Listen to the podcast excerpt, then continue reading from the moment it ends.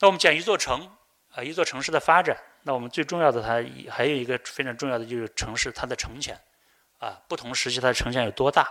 啊，它的这个城的范围是怎么样子的。所以我们也是刚刚我们通过几张地图看了以后，那我们在最近四十年的城市考古过程过程中，我们也发现了这个呃不同时期的城墙，那么集中在今天的越秀区的这个范围，大家看到，这是我们在。城市考古的过程中发现的一些城墙，大家可能感觉比较惊诧，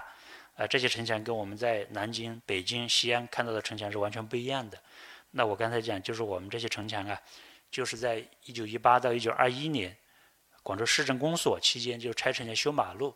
那么地面以上的部分全部被拆除，那么留下了地面地面以下的部分，这就给我们留下一些基址，啊，那我们在中山五路发现东汉、东晋、南朝的城墙遗址，在中山四路。发现了东汉到宋代的城墙遗址，啊，那我们在盘福路，广州市第一人民医院发现了宋代的城墙，啊，这是目前广州保存最好的。那我们在大家看到这个在越秀北路东濠冲高架，啊，这个高架路环绕的这么一个位置，我们也发现了宋代的城墙角台基址。在越秀路路面以下也发现，那么大家看到城墙上面还有这种潘字，啊，就是这个番禺的潘字。啊，这就是番禺的地名。啊，那么在中山七路，我们看到明代的瓮城遗址。啊，在越秀山现在还保存了明代的城墙基址。那么另外，北京路千年古道，二零零二年我们发掘。那么千年古道就实证，北京路一带就是古代广州传统的城市中轴线所在。那我们有的朋友也了解到，就是呃这个中山纪念碑、中山纪念堂，呃广州市政府。人民公园、起义路、海珠广场，啊，这是广州的一条中轴线。这条中轴线是在民国一九三零年代形成的。那么在民国以前，广州的传统中轴线就在今天的北京路一带。这个千年古道的发掘就是最好的实证。那我们讲广州是一个山水城市，那我们也发现了很多水系遗存，六脉渠，啊，那么在大塘街的宋代河堤遗址，那么这河堤遗址我们证明今在今天的苍边路一带。在宋代以前，有一条宽达八十米以上的河流，八十米以上，啊，那么它的这个船只可以从珠江沿河而上，可以到今天的应元路小北一带，啊，所以大家可以感受到这个千年以前这个广州城的这种河网密布的这么一个城市格局，啊，那么二零一四年在北京路南关电影院的这个对面发现了这个清代的木船，那么这个船发现的地点离。现在天子码头应该在一百五十米左右，也就是我们证明珠江的这个北岸线一直以来在不断的变化，一直在不断的变化。那我们在唐代，这个广州的这个珠江的北岸线在今天惠福路一带，离现在的珠江北岸线大概在八百米以上，啊，所以我们在宋代的时候，这个珠江，也就是我们这个现在的主城区以南的珠江，宽达一千五百米以上，啊，所以很多老广州人，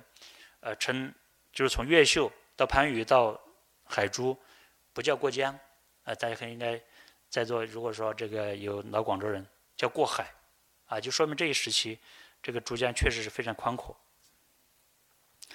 那么除了在广州城区的发掘以外，我们在城外也有不少的发现，比如说举个例子，这明代的莲花书院遗址，那么位于增城区南香山，那么是明代大儒张若水所创建的。那么也是他一生创建的四十多所书院中唯一经过科学考古发掘的书院遗址。那么大家知道，这个张若水号甘泉先生，那么他跟王阳明是齐名的，也是好朋友。呃，那么这个呃南有张若水，北有王阳明。啊，那么现在王阳明的研究是越来越多。呃，对张若水先生、张甘甘泉先生、甘泉文化的研究，我们觉得还可以有很多的潜力可挖。那么这一次这个莲花书院遗址的发掘。对于我们来深入挖掘、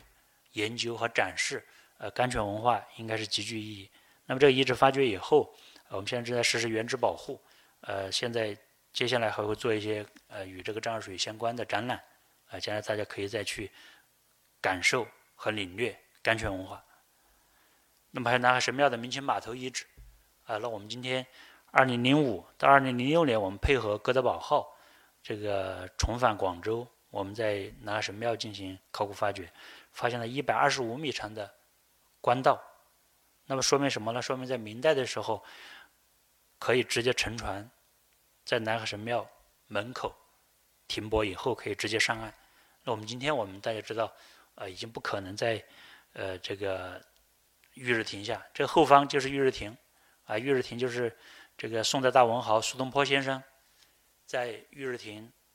观日出的时候，那么写下的这个名篇，啊，所以这个伏羲月日也是宋元阳城八景之一。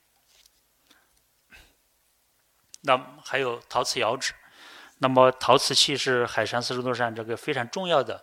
呃，这个货物，特别在宋代以后，陶瓷器这个超过丝绸，啊，占据这个海上丝绸贸易的最大宗。那么大家所说的南海一号、黑石号，呃，还有这个南澳一号，都是以这个陶瓷器为主。那么在广州，我们在西村，呃，今天的西村工人体育场也发掘了这个西村窑，北宋的西村窑。在番禺也发现了沙边窑和这个唐代的曾边窑，这就说明这是我们研究海上丝绸的一个重要的物证。啊，历史性墓葬，啊，我刚才也讲过，就是我们对于历史性墓葬的研究啊，它是能够展现，呃，这个历史上不同时期，呃，这个先民对于这个葬俗的理解，对于视死如是生，他怎么去理解，怎么去实现，呃，实现，那么也体现当时一种工艺的制作水平，因为它随葬器物的这种制作，同样能够很深切的反映当时的这种工艺水平和社会发展水平。那我们现在看到，在广州城以外，东、东北、北和西北这种港地相邻的地区，就是墓葬的比较集中的地方。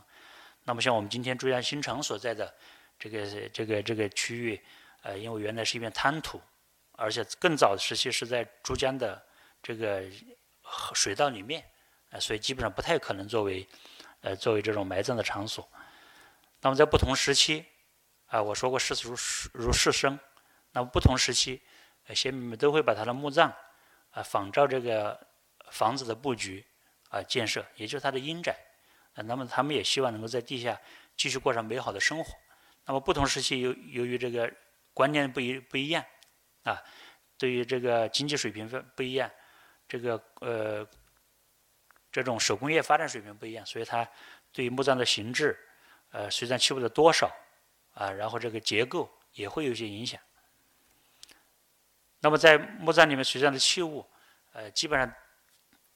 比较直观的体现了当时他们这种社会的风俗，啊，对于他们喜欢什么，他们看重什么，觉得什么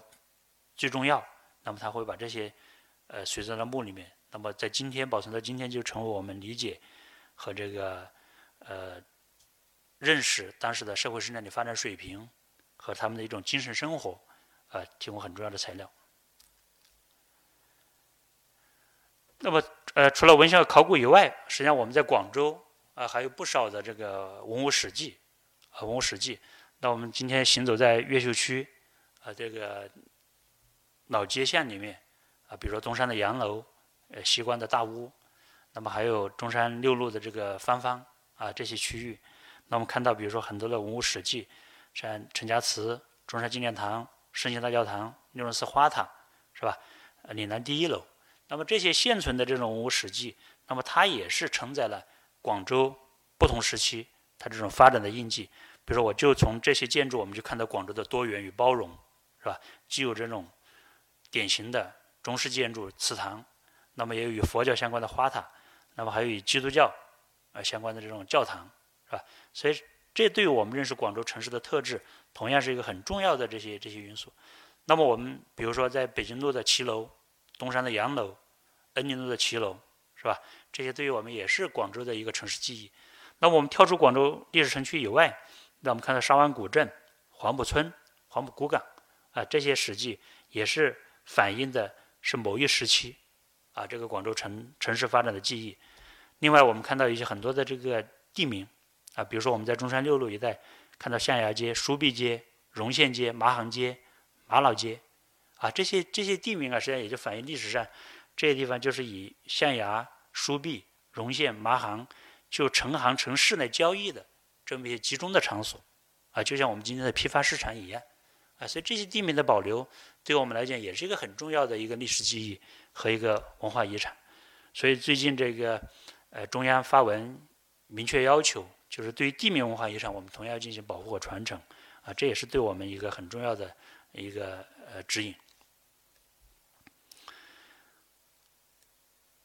好，那我们从文献、考古和这个呃文物史记，那我们做了一个简单的梳理以后，我想广州古代广州是一个什么样的历史记忆？呃，我下面归纳了五呃五点，我想跟大家一起来分享。第一是依山面水的地理格局啊，这个我想不用多讲，就是就这两张地图啊，就已经足以说明广州的这种南临大海、北通中原的啊这种地理区位。第二是清晰延绵的发展轨迹，就是从公元前二百一十四年建成以来，广州城市中心一直没有变动。好，那我们把这个广州不同时期的图，通过考古材料复原的广州城图，那我们来把它展现一下。秦至隋代，那广州城非常小。那么珠江的岸线，我打虚线的这个位置就是珠江的岸线。那么大家知道，在西关的大部分地方都还是珠江水域所在。那我们今天的珠江北岸线离我们现在的海珠桥。海晏桥一带有非常多的距离。那我们在唐五代以后，珠江的岸线有所南移，广州城除了城墙并没有太大的变化，但是在城西有一个比较大的方方。那么在宋元，广州三城正式建成、建立，就是东城、中城、西城。那么珠江的岸线又再次继续南移。那到明清以后，广州城就是城北拓展至越秀山。那么这一时期，六脉皆通海，青山半入城的这么一个城市格局。那么这是珠江的这个北岸线就大幅的就南移了。那么跟今天差不多。所以我们把广州城不同时期的广州城叠加起来，大家看到就是以今天的北京路和中山四路为原点，就类似一个不规则的同心圆一样不断的发展。那么它的发展，一方面是伴随着这种城市的发展和人口规模的增加，另外一方面它也是随着珠江岸线的不断南移。它的城市不断的拓展，啊，那么到今天奠定了今天广州历史城区的一种格局，这也是我们可以就足以证实广州城这种清晰延绵的发展轨迹。第三，我想就是广州古代广州的一个城市记忆，就是持续不断的海外交往，啊，那么大家知道不同地区、不同族群文化的交流与互动是人类历史永恒的主题，也是人类文明发展的重要推动力。广州建成两千多年来。一直通过海路与亚非欧美各地进行交往，啊，这是我们广州它的一种海上交通路线图。从汉代开始，不断的随着航海技术和造船技术的发展，它的航线不断的拓展，那广州的朋友圈也在不断的扩大。那我们在考古遗存也有直观的发现，比如像南南王墓的波斯银河，啊，青天眼的玻璃珠，原汁的非洲象牙，这些都是来自于海外的舶来品。那我们在五代南汉。出土的孔雀蓝釉大陶瓶，五代南汉的玻璃瓶，也是源自于西亚的这种舶来品，这就是直接的证据。那么还有各种的珠饰，啊，这些珠子有相当一部分是从南亚通过南亚进口，那么另外一部分是本地的原料，但是它采用了西方的技术或者西方的样式，啊，那我们今天两千多年以后，今天看起来仍然是光彩夺目，啊，确实觉得。我们跟祖先的审美还是有很多的共同的之处。那最近我们在南二年博物馆有个展览叫“只此绚丽”，所以这个各位也可以去参观，到现场去领略这两千多年前的这些珠子、珠饰啊所展现的这种无穷魅力。那么还有这种胡人永作灯。那我们讲一个城市，那它的国际范儿体现在什么地方？那么就像鉴真大和尚讲，这个珠江的江面上各国船只云集，呃，各国人种聚居。那我们在汉代，在广州汉墓出土的这种很多这种外国人形象的永灯，那我们就可以有理由相信，就在汉代的番禺已经有不少的外国人在这边居住，或者从事仆役一类的工作。那么这就是广州一种多元的体现，也是它国际范儿的一种一种表现。那么，在古代，这个船只是水运的重要交通工具。那我们看到，在广州出土的船模和这种船纹，这就表明当时已经是有比较高超的造船技术，足以支撑这种海上贸易的往来。那么还有光孝寺，啊，这个也是见证海上丝路佛教传入中国，通过海路传入中国，在中中国化的一个历程。那么大家知道六祖慧能，啊，是在光孝寺出家的。他的名言不是风动，不是翻动，是心动，啊，就是在光孝寺提出来的。那么他的这个呃出家以后，他的这个头发就埋在这个依法塔下面。南海神庙，中国古代皇家祭祀海神的场所，也就是隋文帝这个杨坚下诏建立的，就是保佑海波扬波，海上航行平安。韩愈大文豪在这里留下了南海神广陵王庙碑，啊，这个这个千古流传的名篇。那是光塔，怀生寺光塔与清真先贤古墓，这是伊斯兰教通过海路登陆广州，并在中国传播的第一站。光塔高三十六点五米，那么实际上当时也起到了是唐代广州城内最高的建筑物，那也是广州的地标。实际上我们可以想，就是类似于，因为唐代的光塔也在珠江边。那么，中外水手、商人到了城下，见到这只光塔，就发现到了广州。那么，就跟我们今天，我想跟今天的这个小蛮腰类似，也是一个标志性的地标性的建筑物。如果说我们把历史比一条长河的话，那么广州城跟海山村的发展是一直共生共荣、共同发展。如果我们把海山村比喻成一个舞台的话，那么广州，我觉得应该是两千多年一直是不变的主角。一直是 C 位，那么曾经可能某一段时间，比如说南宋晚期、元代，他的这个角色地位有所衰落，但是他都是一个主角，不可或缺的一个主角。所以这对于我们理解广州城在海上丝路的地位以及广州城市发展的特质啊是具有重要作用的。啊，第四，我想是多元包容的文化特质。呃，那么这一点，这个刚才实际上有很多的介绍，包括宋代的藩方设立，是吧？那么还有南越国和集百越的政策，多元的建筑，都是广州城的多元包容的实这种实证。那么实际上广州人也务实，我们在出土的一些器物上面，大家看到陶灶上面这个小狗与这个老鼠互怼、互相凝望的场景，那我们在其他地方是很少见到的。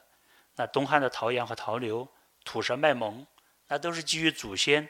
对于这个生活观察的特别细致，他特别务实。那么第五，我想是开拓进取的创新精神。那么包括了制度创新、技术创新和文化创新。那么先秦时期面向海洋不断探索，秦汉开辟海上丝绸之路，唐代设市舶使和藩方，宋代首设市舶司，清代在广州设粤海关，最大啊，这都是广州的一种创新精神，是吧？那我们看到各种的器物，呃，各种的这个这个遗物，它都是我们的先民基于这种生活，他做的一种创新。这个陶船的模型，前面有锚，后面有舵，这个是被公认早于西方一千多年，啊，那这就是我们的创新。我想这个是足以体现这个当年这种科技的发展和先民的创造，啊，所以我们归纳就是广州的这个古代广州的这种城市记忆，依山面水的地理格局，清晰严明的发展轨迹，持续不断的对外交往，多元包容的文化特质。开拓进取的创新精神，啊，那我们如果从地理空间的维度来看，整山环水三江汇，啊，就是一个山水都市的格局。如果我们从是一个时间的维度来看，历史的发展维度来看，那我们二零一六年，我们也是在广州图书馆，在这个负一楼，我们举办了一个展览，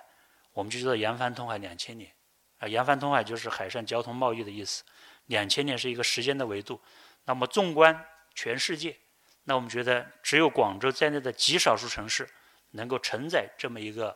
一个荣誉，啊，两千年持续不断，啊，持续不断这么一个，所以这我想这也是我们广州的一个特质。那么今天呢，我们站在广州塔，呃，四百八十八米的观景台上，我们在向北俯瞰广州城的时候，白云山依然清晰可见，那么珠水一直默默地护佑着、环绕着我们广州城的这种发展，所以这也是广州城，我想它的这个云山珠水。羊城这么一个标志性的这种文化符号在内。那么，实际上刚才这个我们通过刚才的这个呃介绍，实际上我们的广州的水文化，就是我们广州与水呀密不可分。啊，这里我想也都不用不用多讲了啊。这个六脉皆通海，青山半入城的格局啊。那么在现在我们来看广州城的范围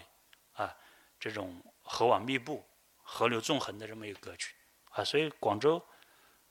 我们说是一个典型的一个山水都市啊，与水与水这个密不可分。这对我们未来的发展啊，对于我们理解广州的这种历史记忆与乡愁，也是具有重要意义。那历代的良辰八景啊，有很多都是与水相关的啊，这个大家可以在广州日报做过一期专刊，大家可以去呃了解一下。呃，最后我们想看看，就是广州，呃，也跟大家介绍一下，呃，广州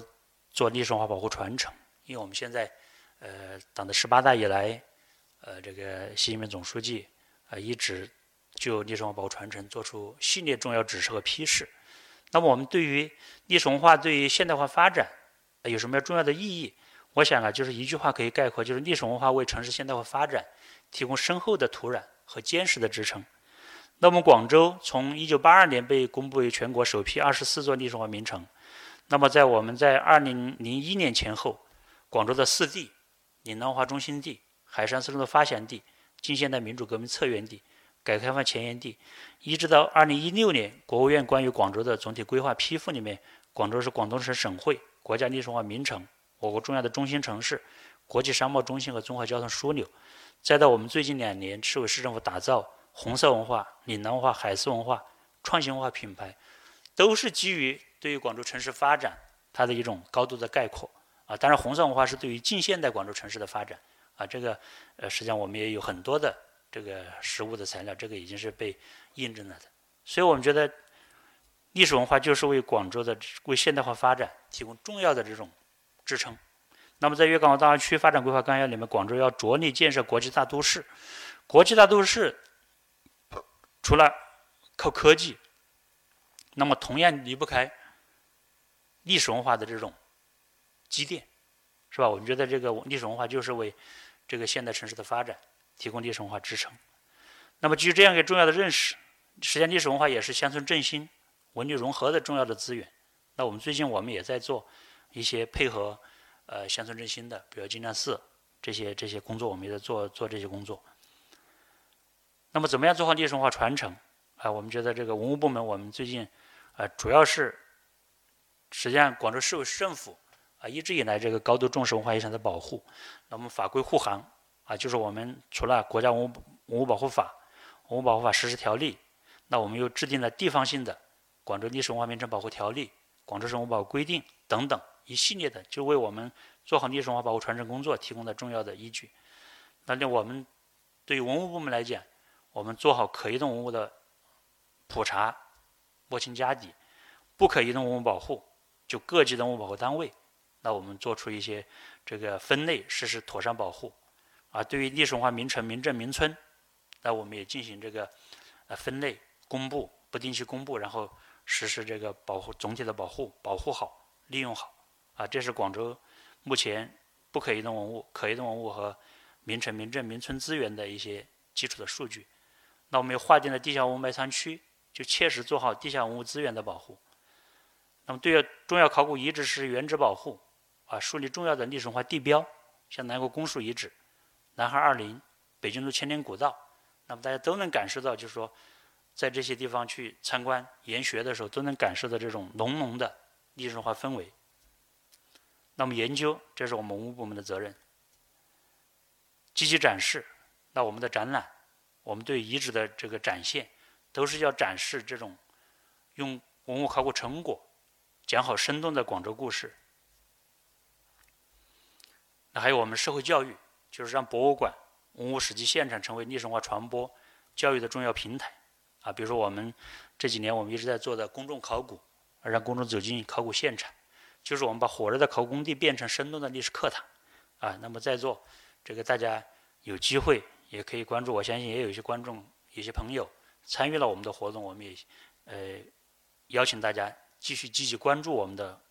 这个考古工地研学活动。啊，实际上走进考古现场以后啊，可能比这个在博物馆或者在纪录片能够获得更多的对于考古和历史文化遗产保护知识的这种领略和体会。那么合理利用啊，做文创研发啊，那我们的这个博物馆呃依托文物。开发的这些文创产品啊，实际上也是对于中华优秀传统文化创造性转化和创新性发展啊，还有现代创作啊。那我们认为，文物为艺术创作提供灵感，艺术创作又让文物焕发时代活力，比如大家最近所熟知的北京冬奥会，这个奖牌它的元素是源于中国玉文化的这个玉璧文化的这个元素。那么在官方的公布的里面是用的是南王墓出土的这件玉璧，啊，所以我们觉得就是这个文物为艺术创作、为现代创作提供了灵感。那么同时我们艺术创作，我们又让文物焕发了新时代的活力，啊，比如大家看到我们在南海林博物馆这个美术学院的同学依托这些文物进行创作，那么有的是非常逼真的这种写实的这种绘画，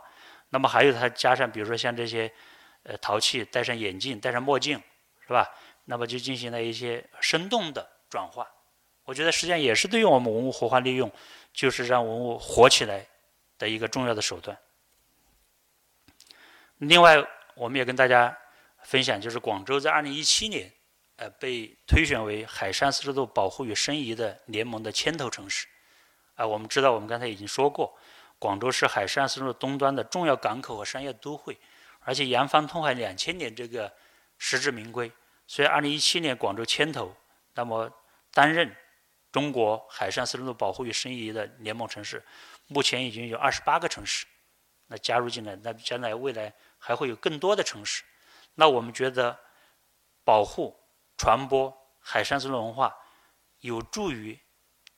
建设二十一世纪海上丝绸度，就是对于我们这种文化的传承，也为二十一世纪海上丝绸度的建设。提供重要的文化支撑。那么在最后，我想这个针对呃这个十二月份召开的呃广州市第十二次党代会呃提出的一个读懂广州、热爱广州、奉献广州，呃，我想我们谈一谈一一些简单的一些想法。那么历史文化遗产的这个重要意义，呃，它的重要作用啊，我想我不用再赘述。那么广州历史悠久。呃，它的古代的城市记忆，呃，这个我想刚才我也跟大家分享。那么实际上我们可以讲，广州的历史文化是岭南文化、中华优秀传统文化的重要组成部分。啊，那么这个呃岭南的文明是中多元一体中华文明的重要组成部分。啊，所以我们基于这么一个认识的话，实际上我们对文化可能大家的理解，呃，觉得这个这个感觉不深切，但实际上我们都在享受历史文化的滋养。啊，都是历史文化保护传承的受益者。那我们吃的美食，是与中华优秀传统文化重要组成部分的饮食文化的一部分。那我们在北京路千年古道去研学，我们在听越剧、看越曲、看这个呃越剧表演。那我们在博物馆啊参与这种体验活动，实际上我们都是在享受历史文化的滋养。啊，我们在无形中，历史文化都在为丰富我们的精神文化生活。啊，做成了这个积极的努力，而且我们提供了各种各样的文化产品。那么建古至今，所以历史是最好的教科书。那么这个作为广州人，我们觉得这个实际上我们要站在什么样的视角？刚才实际上我也介绍过，就是我们是白云山下的广州、广东的广州、粤港澳大区的广州，还是中国的广州？实际上我觉得这些都没有错。但是在当下二十一世纪，我觉得我们可能要站得更高一些，就站在二十一世纪海上丝绸之路的广州、世界的广州来看待这个问题。所以，这个为什么粤港澳大区发展规划纲要要求广州着力建设国际大都市，也是这个原因，就是基于广州两千多年来发展的这种积淀啊。而且我们广州在历史上的国际范儿从来都是没有缺席过的，从来都是比较充足的，是吧？所以我们觉得要站在一个世界的广州。那么，怎么样去读懂广州？我觉得丰富的历史文化、光荣的革命传统、独特的城市精神、灿烂的发展成就，都是鲜活的教材。那么，博物馆、图书馆、文物史迹现场、历史城区、美丽乡村、生产车间、科技创园，都是生动的课堂。